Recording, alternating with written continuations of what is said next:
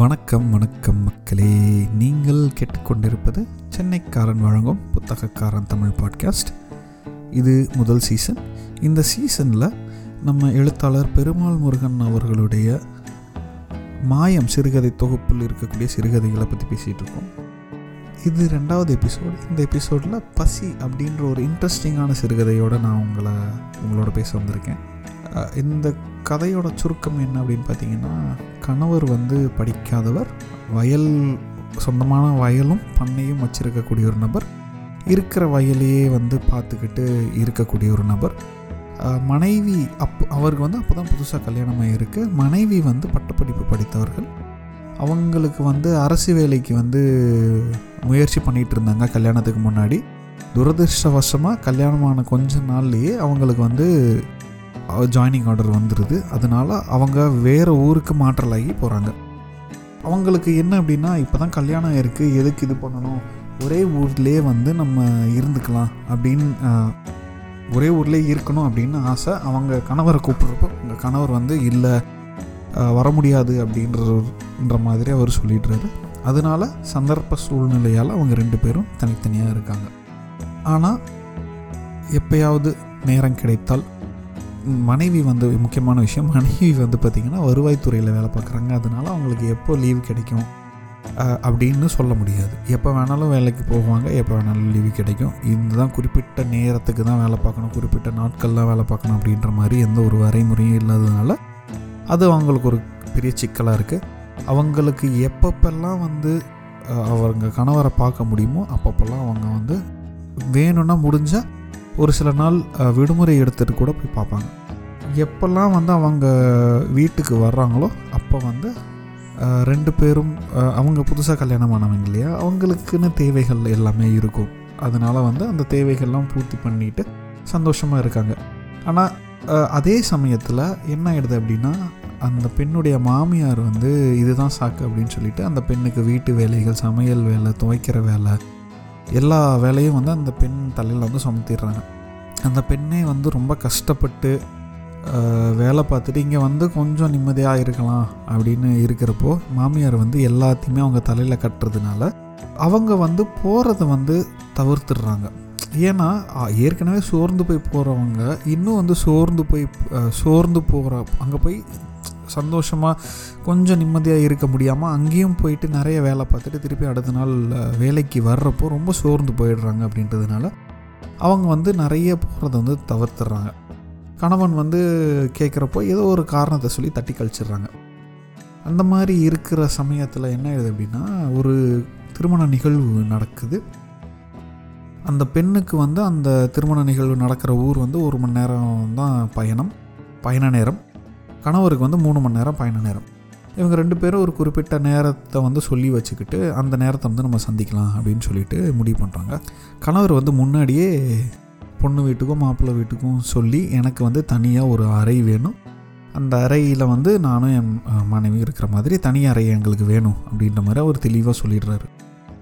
என்ன ஆயிடுது அப்படின்னா லீவு கிடைக்காது அப்படின்னு நினச்ச பர்மிஷன் கிடைக்காது அப்படின்னு நினச்ச மனைவிக்கு ஒரு ஷாக் ஏன்னா அவங்களுக்கு வந்து பர்மிஷன் கிடச்சிருது. அதனால் அவங்க சொன்ன நேரத்தை விட சீக்கிரமாக வந்து கிளம்பி வந்து அங்கே சேர்ந்துடுறாங்க. கணவன் வந்து எப்படியும் அவங்க நான் வர்றது வந்து லேட் ஆகும். அவங்க லேட்டாக தான் வருவாங்க அப்படின்னு நினச்சிக்கிட்டு அவர் லேட்டாக கிளம்புறாரு. கடைசியில் என்ன ஆயிடுச்சுன்னா மனைவி சீக்கிரமாக வந்துடுறாங்க. கணவன் வர்றதுக்கு வந்து ரொம்ப அதிக நேரம் ஆகிடுது சொந்தக்காரங்கெல்லாம் வந்து கேட்குறாங்க அவங்கக்கிட்ட என்னம்மா அவன் புருஷன் வரலையா? அப்படி இப்படின்னு ஆனால் அதே சமயத்தில் வந்து இவங்களுக்கு இவங்களுக்கா பயங்கர பசி. கணவர் வந்து என்ன சொல்கிறாரு அப்படின்னா நான் வந்து இங்கே தான் கிட்ட தான் இருக்கேன். நான் வந்துடுறேன் வந்துடுறேன். நான் என் சாப்பிட்றத நீ நம்ம ரெண்டு பேர் சேர்ந்து சாப்பிட்லாம் சேர்ந்து சாப்பிட்லாம் அப்படின்னு சொல்லி அவங்களையும் சாப்பிடப்படாமல் வந்து தடுத்துடுறாரு. எல்லாம் முடிச்சுட்டு ஒரு வழியாக வந்து கணவர் வந்து சேர்றாரு. மனைவி ஏற்கனவே வந்து பசியில் இருக்கிற மனைவி வந்து பார்த்தோன்னே ஓரளவுக்கு சந்தோஷம் அடைகிறாங்க ஆனால் அங்கே வந்து இன்னொரு பிரச்சனை நடக்குது. என்ன அப்படின்னா கணவர் கேட்ட தனி அறை வந்து கிடைக்கல. பொது அறையில் தான் வந்து நீங்கள் படுத்துக்கணும் அப்படின்னு சொல்லவும் இவர் காண்டாகி ஒரு பெரிய பிரச்சனையை வந்து பண்ணுறாரு மனைவிக்கா இந்த பக்கம் அவங்களுக்கு எடுத்த பசியெல்லாம் கொஞ்சம் கொஞ்சமாக கரைஞ்சிக்கிட்டு இருக்கு. பசி இது பண்ணாமல் மனைவிக்கு வந்து பசி அப்படின்னா கணவருக்கு வந்து வேறு பசி. ஸோ எழுத்தாளர் வந்து இந்த ரெண்டு முரண்களையும் வந்து அழகாக வந்து காட்டியிருப்பார். எனக்கு என்ன அப்படின்னா கணவருடைய பசியை வந்து மனைவி புரிஞ்சுக்கிறாங்க. புரிஞ்சுக் புரிஞ்சுக்கிட்டாங்க. ஆனால் புரிஞ்சுக்கிட்டு அமைதியாக வந்து கணவரோட இருக்காங்க. கணவர் வந்து சண்டை போட்டு கடைசியில் ஒரு ஒரு தனி அறை வாங்கிடுறாரு. தனி அறை வாங்கினதுக்கப்புறம் அவருடைய பசியை தீர்த்துக்கிறதுக்காக இருக்கிறப்போ கனை மனைவி வந்து கோவப்பட்டு அழுகிறாங்க. ஸோ அதோடு வந்து இந்த கதை முடியுது.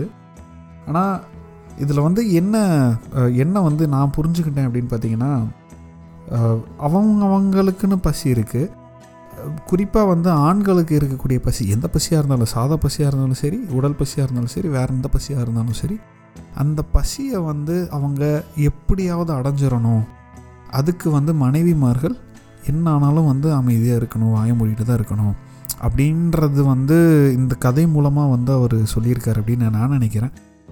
இது வந்து எது சரி எது தப்பு அப்படின்னு அந்த உரையாடலுக்குள்ளே போனோம் அப்படின்னா வேறு மாதிரி ஆகிடும் கதை எழுதின நோக்கத்தில் இருந்து நான் பார்க்குறப்போ மனைவி வந்து ரொம்ப சகித்து கொண்டும் பொறுமையாகவும் இருந்தாங்க. கணவன் கணவன் வந்து அந்த ஒரு பேசிக்கான ஒரு இது கூட இல்லாமல் வந்தோடனே அவரை ப அவருடைய பசியை தீர்த்துக்கிறதுக்காக தான் பார்க்குறாரு தவிர மனைவி பசியாக இருந்திருப்பாங்க. ரொம்ப நேரம் நமக்காக காத்துட்டு இருந்தாங்களே நம்ம போய் முதல்ல அவங்களோட சாப்பிடுவோம். இல்லை அவங்களையாவது சாப்பிட சொல்லுவோம் அப்படின்ற ஒரு எண்ணம் கூட இல்லாமல் அவருடைய இது மட்டும்தான் வந்து குறிக்கோளாக வச்சுட்டு இது பண்ணார் அப்படின்ற மாதிரி இருக்குது இதை வந்து வேறு ஆங்கிளில் பார்க்குறப்போ எனக்கு பெருமாள் முருகன் மேலே ஒரு சின்ன கோபமும் இருக்குது படிக்காதவர்கள் இப்படி தான் வந்து நடந்து கொள்ளும் நடந்துப்பாங்க அப்படின்ற மாதிரி ப்ரொஜெக்ட் பண்ண மாதிரி நான் எடுத்துக்கிட்டேன். நான் எடுத்துக்கிட்டது தப்பாக கூட இருக்கலாம். ரொம்ப ஓக்காக இருந்து நான் வந்து நான் பேசுகிறது தப்பாக கூட இருக்கலாம்.